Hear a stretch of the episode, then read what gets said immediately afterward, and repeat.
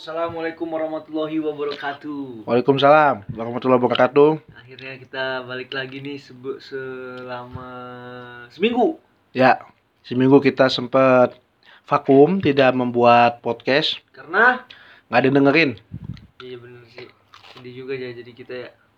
Tapi ada kabar baik.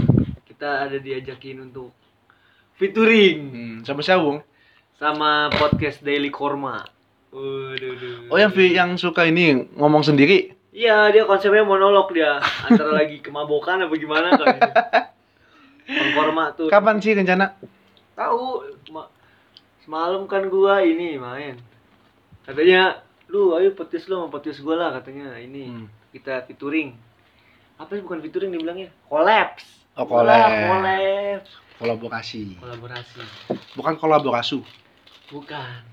Kolaborasi kan nggak lo? Kayak pernah inget dah. Oh iya. Hmm. Di kampus kan? Kampus. Iya, iya.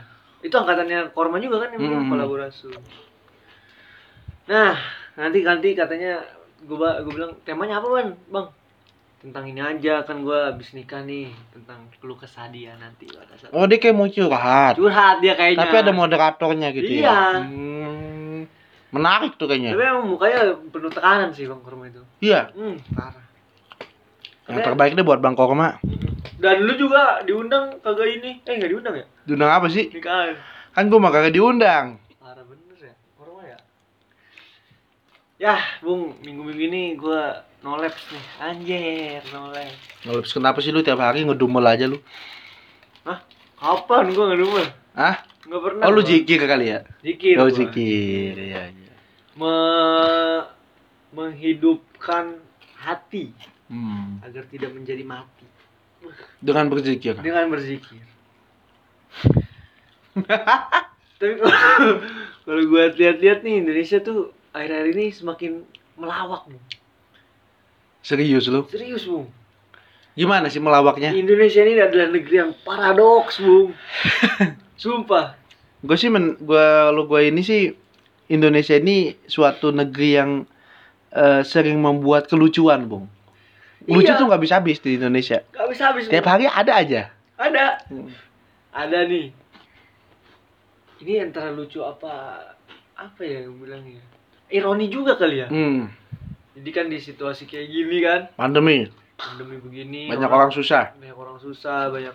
Terus ba- alhamdulillah banyak juga tuh kaum-kaum yang berada menyumbangkan dananya, Ya.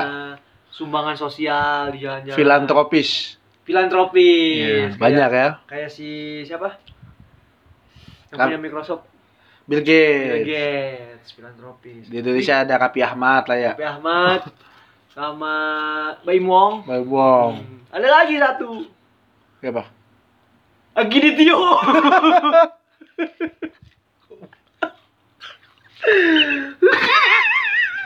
Itulah kiri Tio. Filantropis 2 triliun, Bung. Bung. Iya, filantropis yang utopis. Coba 2 triliun itu kalau emang jadi tuh sumbangan terbesar sepanjang sejarah, Bung. Betul, Bisa Bung. jadi, Bung. Nggak ada yang sampai 2 triliun kayaknya. Orang juga ternganga-nganga Hmm. pada saat itu statementnya Kapolda Sumsel ya dia. Apa, Kapolda Sumsel itu, wih, kita juga sampai keprank kan? Iya. Wah ini nih konkret nih bung, yang kayak gini nih. Makanya ada yang bilang kan tuh kalau 2 triliun dibeliin papeda Indonesia jadi lengket, Bung. orang lagi susah ya. Tapi ini masih dalam penelusuran apa gimana sih? Gua nggak ngerti. Gue pernah baca berita yang apa yang yang si anaknya Kreditio itu jadi tersangka. Iya. Kalau dijadiin tersangka kan berarti ada indikasi tindak pidana kan? Iya penipuan lah ya. Ya bisa jadi semacam itu. Dugaan kan. Iya. Dugaan tuh kemungkinan penipuan. Apalagi? Tapi kalau memang bener, gua harap sih nggak nggak nggak nipu ya karena duitnya itu kan bisa dialokasikan dengan baik kan harusnya tuh 2 triliun bung. Kita oh, sampai seharusnya, Bung. kita sampai bilang wah pejabat-pejabat kalah nih tertampar nih Iya. kayak gini. Itu kan dia udah apa nunjukin papan pemberian sumbangan 2 triliun kan, Bung? kayak papan 17 Agustus. Iya. Papannya itu kayaknya gocengan itu, Bung. Hmm. Gabus-gabus yang Iya. ditempel-tempel. Tapi iya ya kita tuh sampai ketipu loh.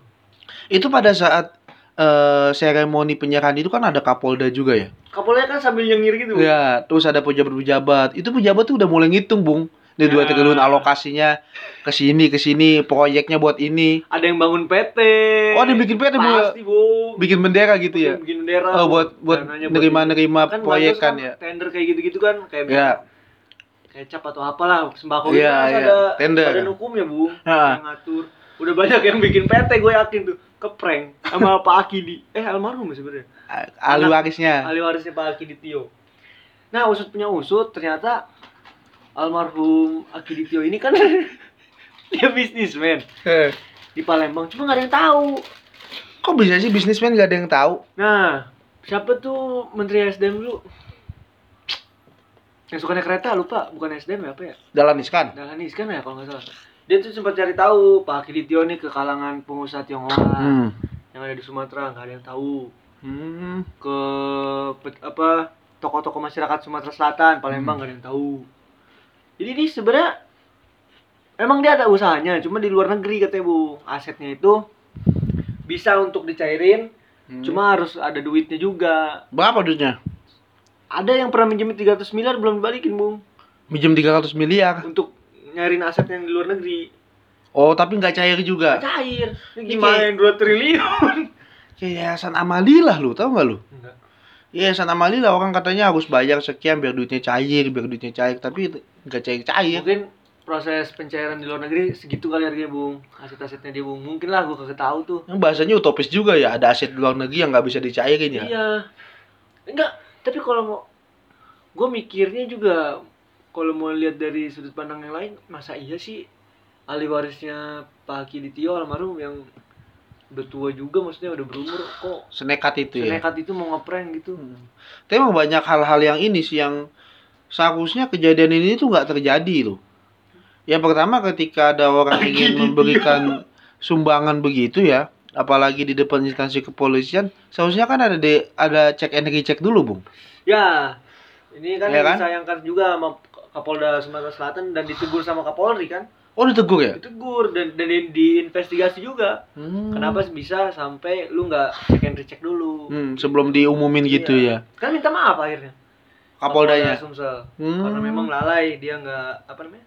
Melakukan cek ya? Cek di, di awal terhadap aliran dananya ini. Kan Iya. 2 triliun kan bukan dana yang ini, mungkin saking semangatnya. Iya. Dapat duit segitu. Gede bener sih emang. 2 triliun gede, Bung. Iya. gede itu kalau bener kejadi bu pejabat-pejabat ketampar bu Iya. ketampar tapi pejabat sekarang ketawa lagi bu kan bohongan Iya. emang nggak habis pikir sih gua kira beneran serius dah itu alokasinya buset buat Sumatera Selatan aja itu udah uh Itu kayak pandemi langsung selesai itu, Bung. kayaknya bu Impor vaksin 3 miliar misalnya kan. Itu masih sisa banyak, Bung. masih sisa banyak bu kita udah kalkulasi kan Iya. 2T itu lo adalah 2000 tri, 2000 miliar. 1000 miliar Satu miliar aja udah Lu banyak, dikasih Bung. semiliar aja udah cengar cengir bu Bukan cengar-cengir lagi pensiun gua, Bung. Buka warung sembako gua.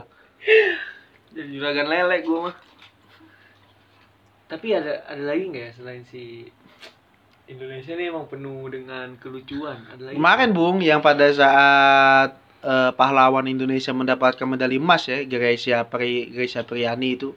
Kan banyak tuh bermunculan poster-poster ucapan selamat yang tiba-tiba, Bung. iya Tiba-tiba terus yang uniknya, Bung, poster ucapan selamat ini gedean yang ngucapin selamatnya daripada Iya, bener, foto bener, bener, bener. Grecia sama Prianinya. Bener-bener. Banyak itu, Bung.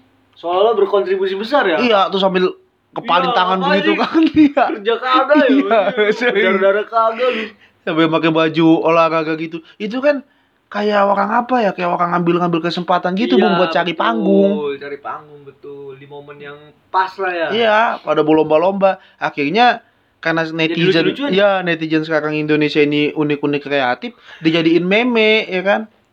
Ada yang apa tukang pecel lele bikin poster ucapan selamat Iya, iya. bayangin ada tukang galon agen galon tuh. Iya.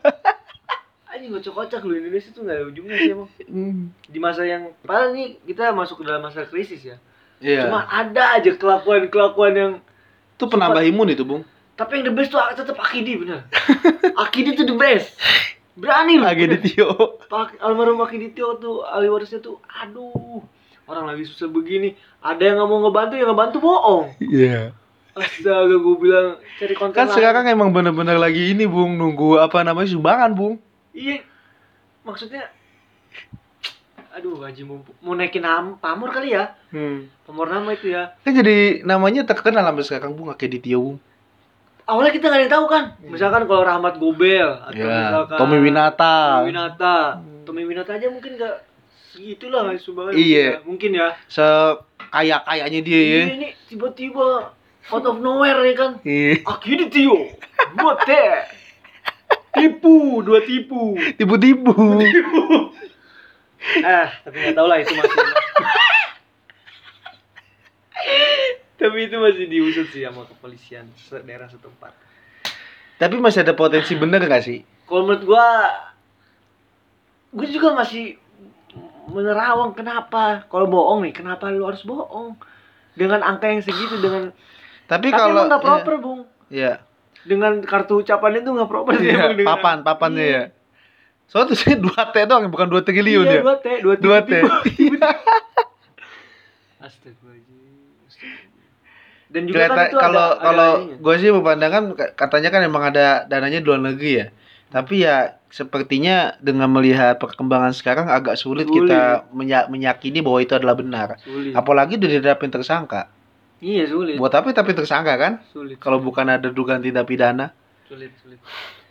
Tapi yang disayangkan adalah proses screening proses proses Ya. dari kepolisian. Check and rechecknya ya. Ini kan menggebu-gebu, ada indikasi menggebu-gebu nih. Hmm. Iya dong. Iya. Seharusnya kan kepolisian teliti, rapi kerjanya ya kan. Hmm. Mempunyai a passion. Apaan? Kesabaran mata. Oh iya Iya, iya. kan iya. membaca dokumen, bener nggak nih aliran dananya segini, dari mana asal usulnya kan ini. Iya iya iya iya. Ini kalau beneran di prank, institusi kepolisian tercoreng, Bu. Kapolda lu. Hmm. Dia yang menguasai satu wilayah daerah kan. Ya makanya bener ada benernya juga kalau Kapolri menegur. Betul lah, malu. itu kan berarti ada proses eh, apa pengawasannya kan dari Iya. jajaran yang lebih tinggi. Bapak ini sih langsung buru-buru aja denger banget itu tipu-tipu tuh. Udah cukup pusat nggak bung ya? Pusat bung pasti pusat bung. Tahu sendiri komandonya polisi. Kan ada tuh yang waktu ketahuan tidur Hmm. Kapolsek ya? Oh iya Kapolsek. Ya? Iya ma- enggak sama Kapolda. Oh, Kapolsek ke Kapolda yang Fadli Imron tuh di Jawa dia. Eh, Padahal Limron masih ini, Bung. Itu pas masih di Jawa, Oh, Bung, pas Jawa. masih dinas di Jawa dia. Oh, Hmm, Pak hmm. Fadil tuh orang itu maksudnya dinasnya di Jawa dulu. Pernah dulu di Jawa dia. Eh, tuh Kapolsek yang tidur. Bangun. Siap. Siap. Siap. Laporin ini kamu nanti ya. Siap. Siap. Wah, anjing. Besok saya nggak mau lihat kamu lagi ya, kamu ngundurin diri ya. Iya pak, siap. Maksudnya Siap aja, dari. Kapolsek apa dari mana? Dari Kapolsek bung ngundurin diri bung. Oh, dari jabatan kan. Suruh jadi suruh ngundurin diri siap, siap, Siap, siap. siap. Tapi komando dia ya sistem. Komando. ya. Terprogram. Terprogram. Gue juga heran ya, tapi ada proses dialektika nggak ya di antara polisian itu ya? Harusnya Wah. sih Sepertinya sih kalau udah bicara seperti itu, bicaranya udah siap-siap aja, Bung. gitu. ya. Pemikirnya tuh dari atas pasti kan. Hmm. Semua harus eh, Jadi nggak bottom up turut. gitu ya? enggak, Bung. Enggak ya? Enggak tahu ya. Oke. Ya begitulah pesona. Indonesia. Nah, begitulah. Lagi kita nggak ada habisnya. Tapi besok ada lagi nih pasti. Pasti gak ada ujungnya. Besok, lusa ada lagi, Nggak ada cerita-cerita baru, Bung, ya. nggak. Dan semakin ada cerita bagus, semakin ada pembahasan buat di podcast. betul, nggak ada ujungnya juga. Pokoknya di Instagram tuh pasti ada yang trending. Hmm. Dari mulai joget metal, jamet lah. Eh kalau joget metal, joget jamet, Hmm. TikTok jelek. Oh banyak dah. Akiditio. Tio ini yang lagi booming nih, top chart. Nomor satu dia. Akiditio. Oke, kita masuk. Oh iya, Bung. Ada hal yang gua sebagai insan dunia olahraga agak sedikit terkejut. Kenapa, Bung? Macan terkejut. Lu tau kan macan terkejut yang macan Cisewu. Eh, Cisewu macan nyengir deh. Iya, macam yang nyengir. Itu juga tuh patut dipertanyakan tuh. Kenapa macannya begini ya? Iya. Enggak ada enggak ada kesan garangan. Tapi itu berita lama sih. Tapi kan lu masuk di top chart tuh dia tuh. Iya, iya. Legend legend, urban Hmm. legend. Macam Lu terkejut. ngomong apa sih tadi? Ah, Berita yang unik lagi, Bung. Berita yang menggetarkan. Oh iya, Messi, Messi. Hmm. Akhirnya kalau memang ini tapi di Barca sendiri di Instagramnya mengkonfirmasi sih memang nggak perpanjang kontrak dan ini hal yang cukup gua kira Messi akan pensiun di Barca tapi Hmm. ternyata enggak Kira-kira Messi akan ke mana setelah ini, Bung? Persija Jakarta bu memang lagi mencari ini kan tapi Hmm. berhubung liga belum jalan ya kita lihat lah Messi gimana Lu keputusan bayangin kalau Messi emang ke Persija, Bung, Boh, itu rame kali ya. katro bung Indonesia bung Pasti ya. orang Indonesia katro Bakal banyak cerita lagi tuh, Bung. banyak cerita bung pasti bung banyak cerita Misalnya Messi didatengin ke Persija nih. latihan Terus ber- latihan doang tuh misalkan di Aldiron di iya. mana, rame bung macet itu nanti ada tiket, Bung. Ada tiket nonton Messi, Bung. calo banyak calo banyak Jadi bukan tiket nonton bola nih, nonton Messi. parah parah Bu, pas nyampe Jakarta kayak disambut besar-besaran kali, Bung ya. kalah Habib Rizik kayaknya bung kalah bung Oh, itu berarti bisa macet lagi bandara, Bung. Tol bandara, Bung, Iya. kalau Messi datang, Bung. kerumunan ini lagi Berarti bukan pendukung Real Madrid, Bung. oh iya cules cules Pendukung Persija. Persija. Iya, oren-oren. Itu warnanya oren semua ntar. iya iya iya iya iya iya hati-hati Terus selain Messi ada juga sih berita itu kan berita berita eh, meng- eh, menggemparkan ya. Ini juga menggemparkan tapi ada nuansa sedihnya, Bung. Valentino Rossi, Bung. meninggal nih Goblok. Ya kan lu Valentino tahu. Rossi.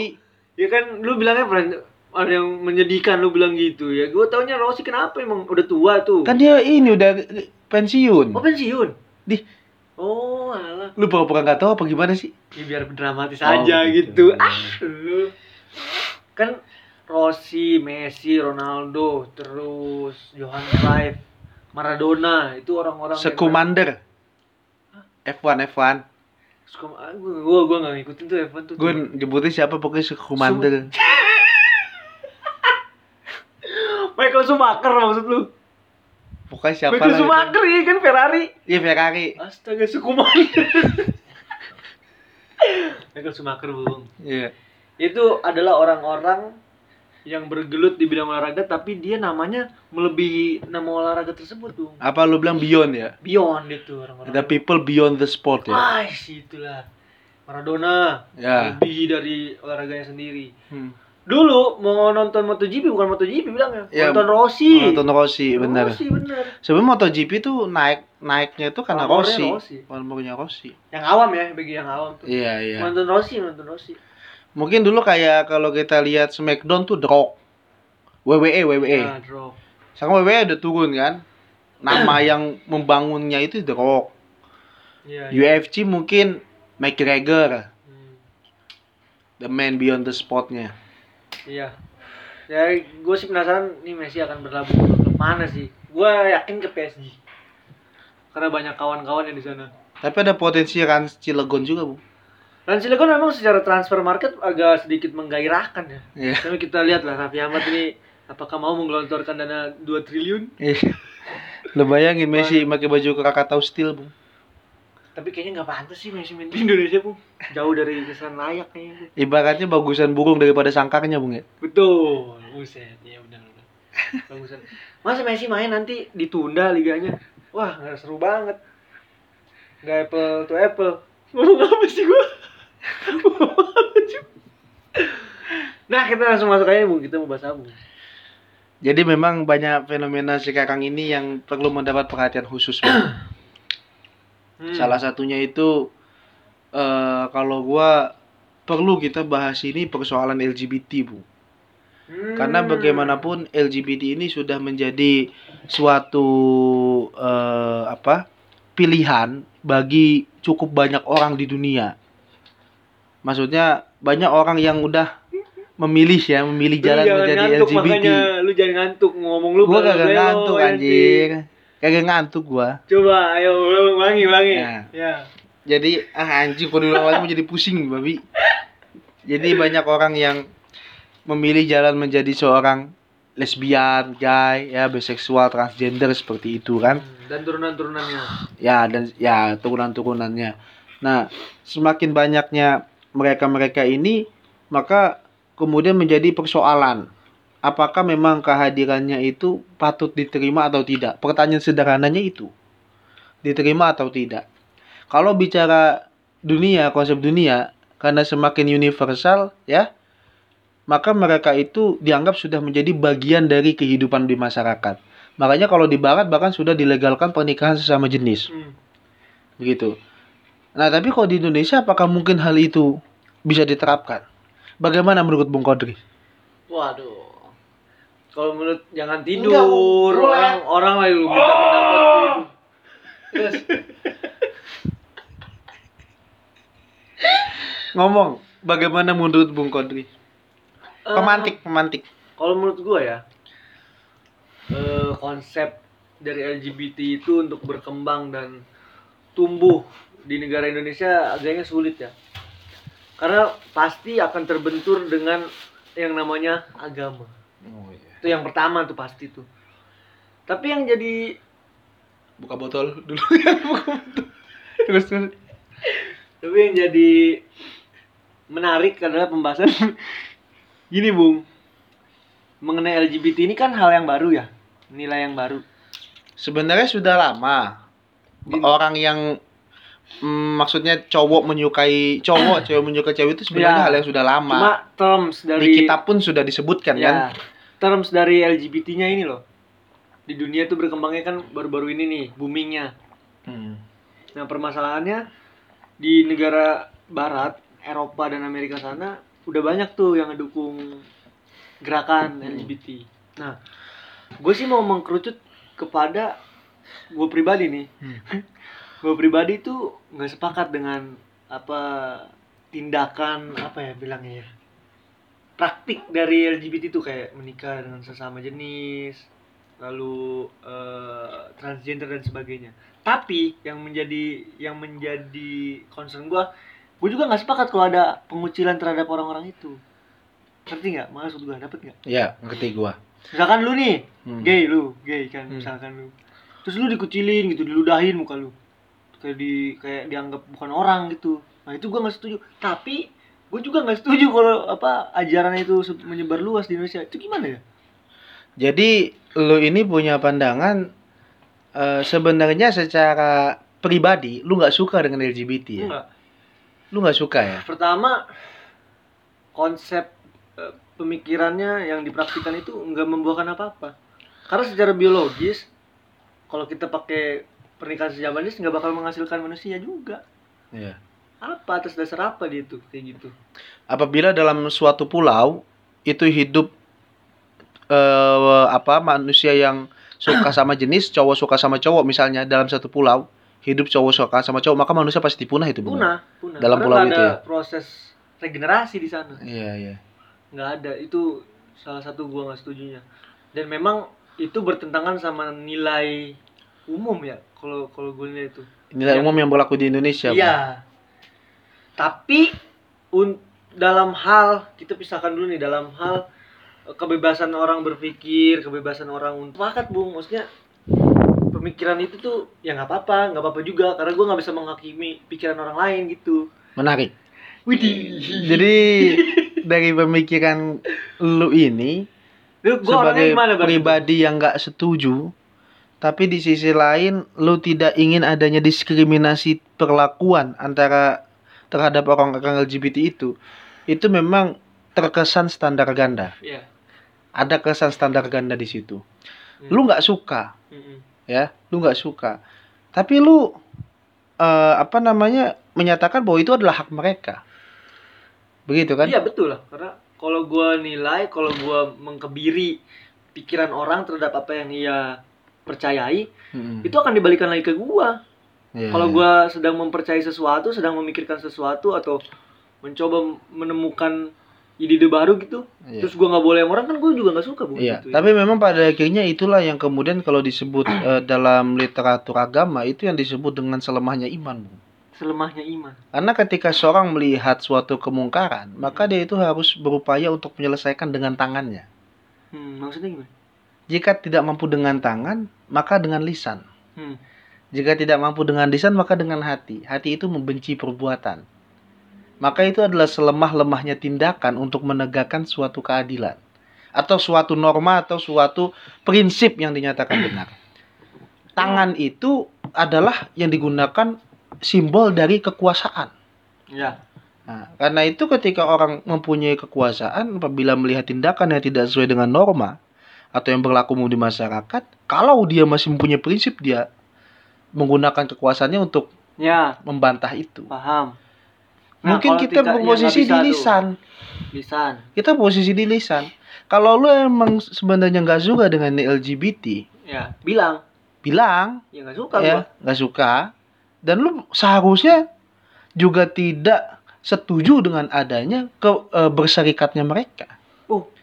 gue ini dong mengang mengangkangi pikiran orang dong Enggak begitu, Bung. iyalah Menarik. Masa- iya bung bener lah bung Eh, kalau misalkan gue bilang oh nggak bisa lah lu eh, pikiran lu eh, at least gue bilang let's say kok at least sih let's say sesat oh gue sama aja dong meng- mengkritik diri gue sendiri yang gue juga nggak suka kalau bilang sesat Bukan begitu konsep berpikirnya menurut gua. gimana jadinya Begini loh. Ketika lu nggak suka terhadap LGBT, kemudian lu menyuarakan ketidaksukaan lu terhadap mereka dan kemudian lu mempunyai konsep pemikiran bahwa untuk membatasi perserikatan mereka, Hmm. maka itu adalah cerminan dari diri lu. Nah, lu kan mengungkapkan dengan lisan, oke? Against ya dengan lisan atau dengan tulisan. Mm-mm. Maka nanti akan muncul antitesa kan, sintesa antitesa yang berlawanan. Mm-mm. Itu jadi hal yang hal yang biasa ya. Pada akhirnya kan akan menjadi hal yang biasa. Nah, ta- eh, daripada lu nggak suka ya dan kemudian lu malah kalau berserikat nggak apa-apa deh, ngumpul-ngumpul nggak apa-apa deh. Justru itu akan memperlebar, akan memperluas eh, cakupan dari LGBT itu. Sehingga percuma ketidaksukaan lu. Nonsense gitu Nonsen. Nonsen, Bu. Padahal kan lu standar ganda. Lu nggak suka nggak suka aja tapi lu tapi kan gue berangkat tindakan. dari dari ini bung dari pikiran bahwa pemikiran orang itu siapa pun dia nggak bisa dibatasi pikiran itu akan selalu contoh gue ambil Ketika contoh. lu berpikir lu nggak suka terhadap LGBT kan nggak ada yang batasin juga. iya maksud mau, mau- nih gini loh contohnya komunis nih ya perkembangan komunis di Indonesia kan Iya. dia nggak bisa berkembang secara struktur hukum karena ada pembatasnya Iya. Nah, tapi orang pun nggak boleh menjustifikasi bahwa komunis ini sesat karena memang untuk orang berpikir mendalami ilmu-ilmu komunis itu kan hak mereka. Iya. Sama halnya dengan radikal. Hmm. Oke. Kalau di Indonesia itu terkenal mungkin dengan istilah terorisme itu kan.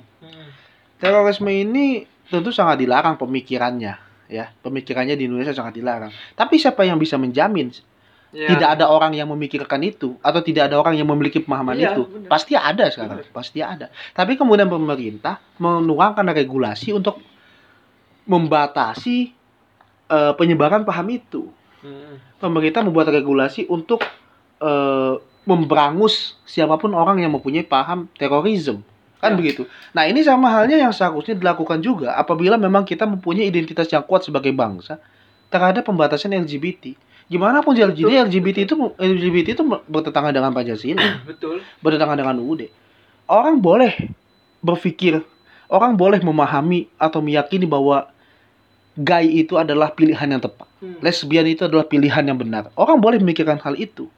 Tapi sebagai bangsa, sebagai negara yang memiliki eh, norma ketimuran, ya, maka harus ada pembatasan di sana, ya, dalam eh, eh, pembatasan komunitas ini atau kelompok-kelompok ini. Menurut gue itu yang paling tepat. Melalui struktur hukum itu. Betul. eh, Pembatasan. Dan kalau misalnya kita sebagai orang kayaknya yang kita berprinsip ada miss deh, ada miss ini deh. Enggak, gini loh. Kalau kita Asik. berprinsip misalnya nggak suka, gue pun nggak suka ya. Misalnya nggak suka dengan LGBT ya, maka ketidaksukaannya itu juga harus dituangkan ya dengan pemikiran kita Ya, bahwa mereka itu nggak boleh menyebar. Iya, Lu setuju kalau dia menyebar? enggak. Kan kan gue bilang ada miss. Gue tuh berangkat di pisau bed, eh, pisau bedahnya tuh eh ketika orang hmm, apa namanya me- mengimani bahwa LGBT adalah lifestyle, cara Hmm. hidup yang baik dan sebagainya. Lalu orang seolah-olah dilegalkan untuk mempersekusi gitu loh. Ngerti nggak? Hmm. Soalnya soal soal Sweeping.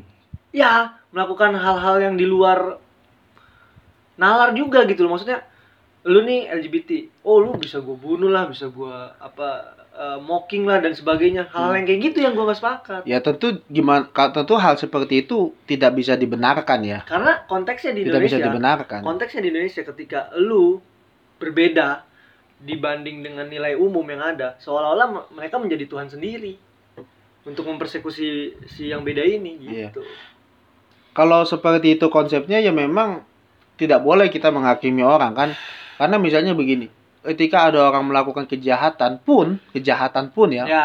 masa itu tidak boleh menghakimi karena itu adalah wewenangnya pemerintah dan hakim yang menjatuhkan hukuman idealnya kan begitu itu kalau bicara kejahatan pun begitu bung Hmm. kalau bicara kejahatan ya begitu pun LGBT apalagi LGBT kan yang itu merupakan sebenarnya bukan bukan bukan kejahatan. Kalau menurut gue itu adalah ideologi pilihan Iya. kan?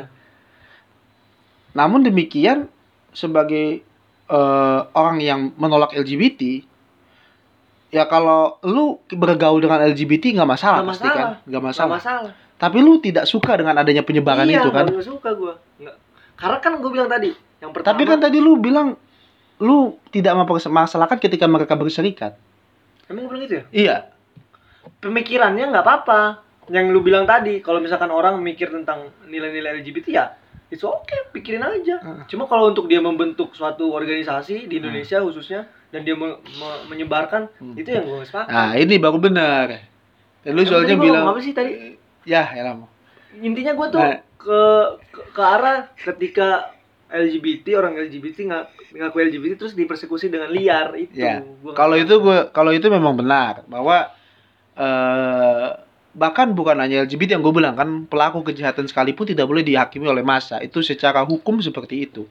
Karena gue ngeliat gini Bung, di kenyataan kita nih di kenyataan kita banyak bencong kan? Ya. Sorry nih gue ngomong bencong.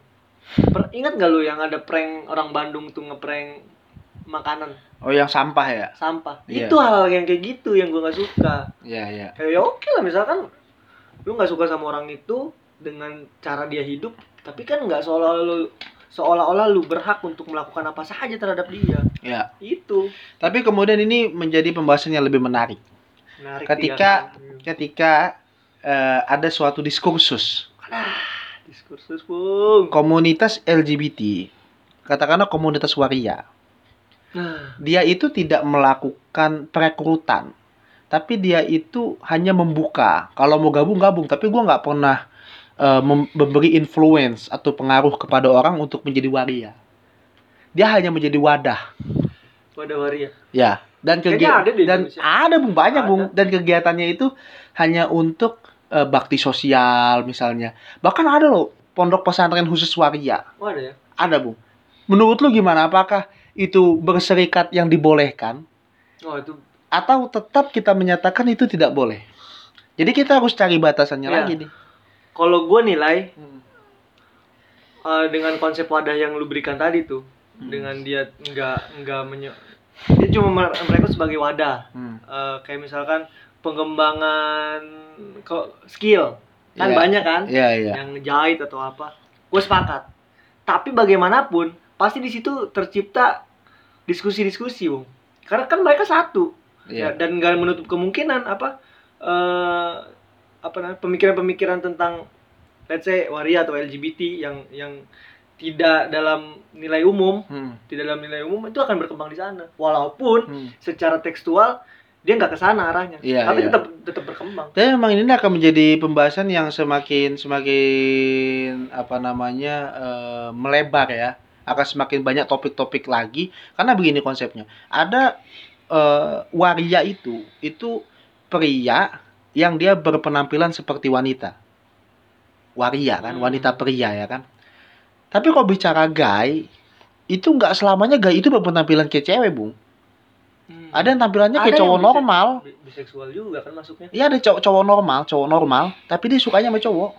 Banyak ya, ya. Banyak bung, dia tampilannya cowok normal, tapi dia tuh sukanya sama cowok. Atau cewek yang tampilannya normal, cewek normal, tapi dia suka sama cewek. Hmm. Itu banyak tuh.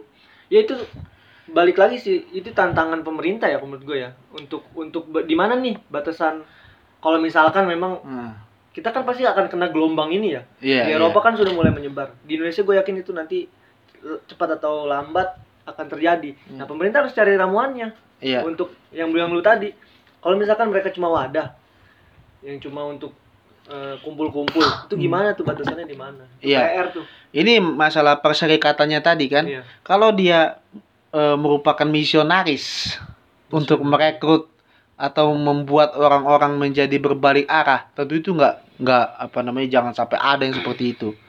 Tapi bagaimana dengan mereka ini bawaan dari lahir? memang secara fisik pria misalnya tapi secara kejiwaan dia wanita. Itu ada. dan ini Atau dia terlahir wanita tapi kejiwaannya pria. Itu juga ada. nah tadi kan lu bilang penyakit ya Nah, enggak gua nggak pernah bilang penyakit. ya enggak ya Enggak. jadi gini bung Gua nggak pernah bilang penyakit. masalah Ini masalah- ideologi. Ini masalah apa namanya eh, LGBT ini bagi pendukungnya bilang ini tuh bukan penyakit ternyata ini tuh kayak emang udah bawaan apa Ya ya, ada, ada yang Iya. jadi jadi memang banyak faktor. Gua gua bukan ahli di bidang ini ya, tapi gua hanya mengamati aja, mengamati fenomena ini. Ada yang memang terlahir, ya. irisan psikologi lah kalau kalau gue inget tuh Ya Kan ada, psikologi ah, ada yang terlahir. Tapi ada juga yang memang terbentuk, hmm. terbentuk karena lingkungan. Ada loh yang karena dia itu perempuan, dulu suka sama cowok, terus dibikin sakit hati, terus dia jadi, jadi suka sama cewek. Ada yang kayak gitu, Bu. Lu cari cerita-ceritanya banyak deh kayak gitu. Nah, ini kan pada akhirnya menjadi suatu ideologi, Bu. Hmm. Menjadi suatu keyakinan Hmm. bahwa mereka, ah gue lebih baik jadi gay deh. Iya. Jadi lesbi deh, Hmm. transgender. Nah, ketika fenomena ini terjadi dan menyebar luas, ya kan? Kemudian timbul perserikatan-perserikatan tadi dan menyebar luas. Secara kelompok mereka ini tentu bertentangan dengan nilai eh, umum yang berlaku di Indonesia. Betul. Poin pertama. Poin kedua adalah bertentangan juga dengan nilai dasar bangsa Indonesia Pancasila. Bertentangan. Karena kan kita mengimani kitab suci, mengimani Tuhan kan. Kitab suci melarang perbuatan-perbuatan itu. Nah, kalau pemerintah memang menjaga identitas atau marwah bangsa, ini harus diambil sikap ya kan. Hmm. Mau dibawa ke mana yang tadi lu bilang itu. Pada akhirnya kalau menurut gua pembatasan terhadap eh, penyebaran Nah, LGBT ini Mau Tuhan siang ini lebih fresh lu. iya. Soalnya dalam Fresh, juga ini. lagi stres juga sih pas yang tuh. Eh, pembatasan terhadap penyebaran LGBT ini menurut gua hal yang apa ya? Kayak agak sia-sia sih bung.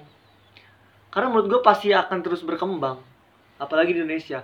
Indonesia kan ini apa ya makin ke sini gue gue lihat dia nggak punya karakter Ya. artinya nggak ada karakter yang timbul dari bangsa ini gitu loh Iya, yang iya. semakin lama makin terkikis Iya. LGBT ini datang dan seolah-olah menjadi eh, apa namanya apa namanya ajaran yang modern. Iya. Ketika lu menolak LGBT lu dianggap lu Kuno. menolak ya menolak pembaruan. Iya, iya, iya. Itu kan problem masyarakat milenial di Indonesia. Ya, ini ini juga menjadi persoalan dunia kan. Hmm. Bahkan ketika ada yang menolak konsep LGBT itu menjadi hujatan Iya. internasional, Bu. Iya. Contohnya Presiden Hungaria yang pada saat pergelaran Euro, Iya, dia iya. kan menolak LGBT. Iya.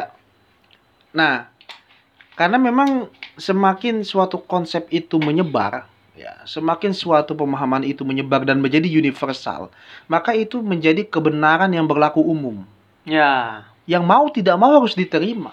Ya. mau nggak mau harus diterima. Dulu mungkin LGBT ini hanya kelompok kecil atau hanya kelompok-kelompok yang tidak terkristalisasi, Hmm. tidak terstruktur gitu ya. Tapi semakin dia menjadi kelompok yang besar, Besar. semakin masif, maka pada akhirnya dunia mau tidak mau harus menerima. Poinnya itu mau tidak Dunia mau. ujung-ujungnya mau nggak mau harus mengafirmasi keberadaannya LGBT ini. kan? Iya.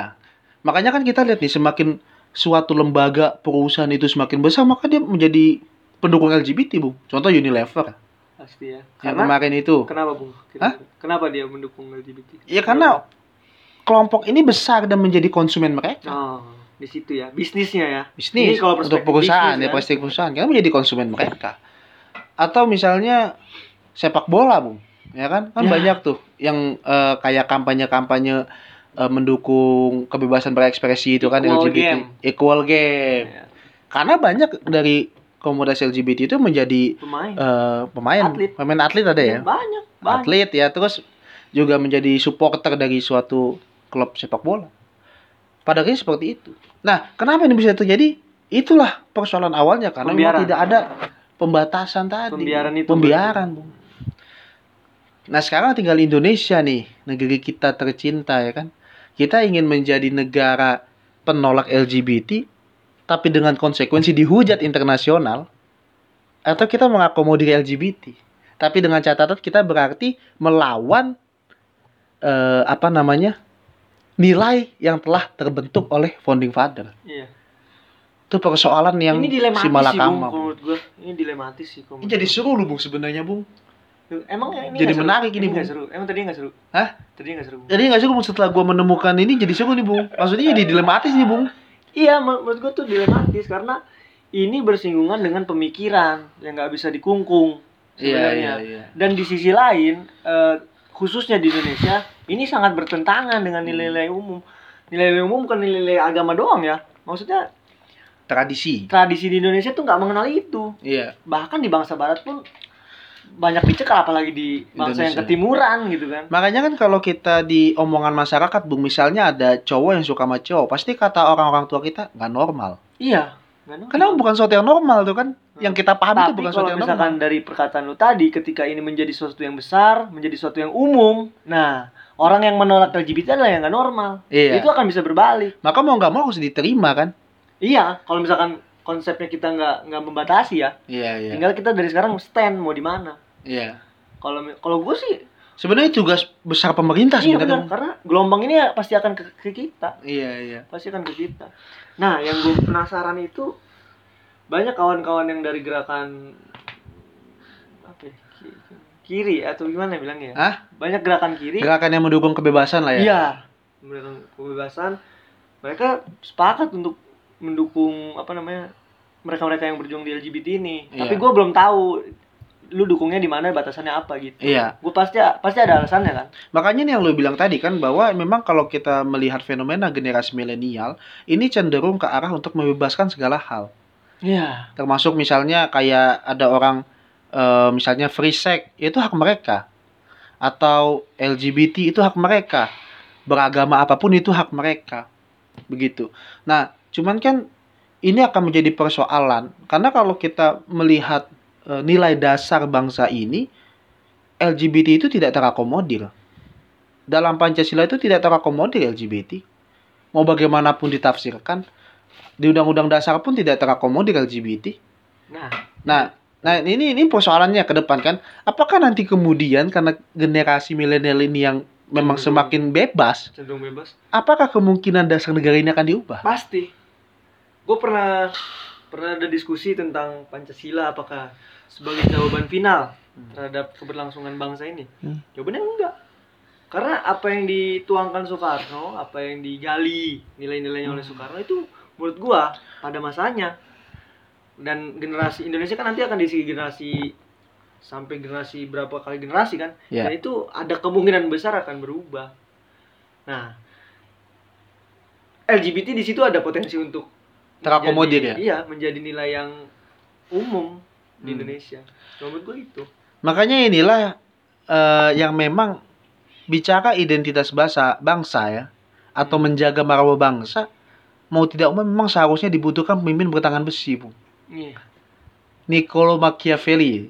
Machiavelli dari apa gue pernah dengar tapi lupa Ya dia yang punya penggagas konsep bertangan besi. Hmm. Karena pemimpin bertangan besi itu akan mati-matian menjaga identitas bangsa agar tidak teracuni oleh budaya bangsa lain. bertangan besi itu konteksnya luas ya maksudnya bertangan besi terhadap karakter bangsanya Ya, dan dia benci terhadap penindasan bangsa lain Hmm. artinya dia nggak mau negaranya di apa diobok-obok sama Hmm. negara lain contohnya Hmm. korut ya, korut tapi memang kebanyakan pemerintahan yang bertangan besi itu dia agak sedikit carut marut di ekonomi ya, karena kan pergaulan dunia internasional kan membutuhkan dana kan investment Iya, kan contoh Kuba yang diembargo berapa puluh tahun sama Amerika kan ya.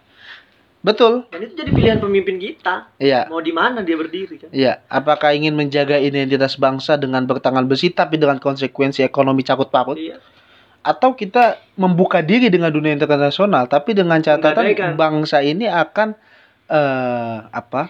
Tercemarkan dengan budaya-budaya asing. iya makanya kan Soekarno Sepertinya memang pemimpin kita belakangan ini memilih opsi kedua, Bung. belakang bukan belakangan ini dari pemimpin kita yang kedua Begitu ya? PMA kan masuk di corongnya Soeharto Iya, iya. Soekarno kan bilang Berarti pemimpin kita bertangan besi itu cuma Soekarno ya? Menurut lu? Soekarno otoriter Soekarno otoriter cuma dia memang menjaga rel revolusi kalau misalkan Bung dulu pernah denger kan Hmm. revolusi ini belum selesai Iya, iya. dia menjaga itu makanya dia PMA ber- beberapa kali Inggris memasukin investment ke Indonesia, Amerika yang pernah Amerika kita setrika Inggris kita linggis Iya, Oh, iya. shit. itu dia menjaga itu kita akan menuju ke sana soalnya Hmm. cuma memang dikudeta dengan isu ya kontroversi soal Pak Soeharto naik dibukalah keran investasi asing Di Dan situ dimulailah ya. mulailah pergeseran rel revolusi Ya, pilihan bangsa ini untuk lebih mengedepankan ekonomi dibanding identitas bangsa ya. iya jadi pilihannya menurut gue ya Hmm. Kalau jadi pemimpin Indonesia harusnya bersikap tegas mau eh, menjaga karakter bangsa tapi pun dia harus bagaimana caranya mengagitasi rakyatnya sendiri Hmm. me, me- apa namanya satu frekuensikan terhadap Hmm. cita-cita yang mau digapai bersama gitu loh jangan Hmm. visi misi partai yang didahulukan gitu loh visi misi Hmm. go, visi misi golongan Ya. Jadi pada akhirnya ini udah nggak tahu arah ke mana ya. kalau menurut gua kita Secara udah ekonomi juga nggak bagus. nggak bagus Ya. karakter hilang Ya, jadi emang nggak ada yang kecapai ya. ada, menurut gua ya Heeh. sebagai rakyat ini mah Ah. kita juga nggak tahu kalau lagi Memang kalau kita ngelihat contoh pemimpin-pemimpin bertangan besi misalnya Korut ya. Hmm. Mereka itu patut diakui menjaga kultur budaya ya, Bu. Betul. Mereka menutup diri dari budaya-budaya asing. Bahkan rakyatnya itu harus semuanya seragam dengan apa yang diperintahkan oleh pemerintah. cukur Identitas rambut aja ada nomornya Iya, ada nomor mau nomor berapa ya? Eh, ada cuma kan konsekuensinya akan dibilang kuno sama masyarakat pergaulan internasional Iya. itu kita Menutup mau diri. tahan nggak Enggak. Korut tahan Kuba juga ya?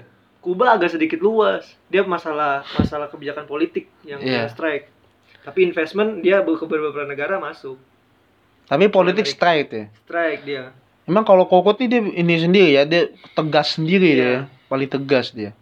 itulah kita kan seolah-olah kayak nggak mau dimusuhin Ya, di masyarakat internasional gitu loh nggak enakan. Nggak enakan Hmm. padahal kekayaan banyak Nah. kita bisa mengelola sendiri berdikari lah kalau kata Soekarno Sebenarnya kalau kita bicara permasalahan Indonesia eh, muaranya di sini, Bung, menurut gua, Bung. Hmm, Makanya iya, ini, bisa, Bung. bisa.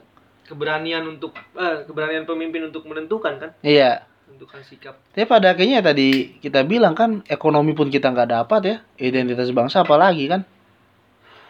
Tapi sepertinya memang kalau kita balik ke pilihan opsi mempertahankan identitas bangsa dengan catatan mengurung diri dari pergaulan internasional itu udah tidak akan menjadi pernah pilihan itu. gimana gimana Tidak akan pernah kalau kalau uh, uh, pemimpin ya, pemimpin misalnya untuk memilih menjaga identitas bangsa dan menutup diri dari internasional itu udah nggak pernah lagi jadi pilihan itu, kayaknya. susah. Udah nggak pernah lagi jadi pilihan. jangan se ekstrim itu sih bung kalau menurut gua Jel- jelasin aja karakter yang mau kita bawa nih Hmm.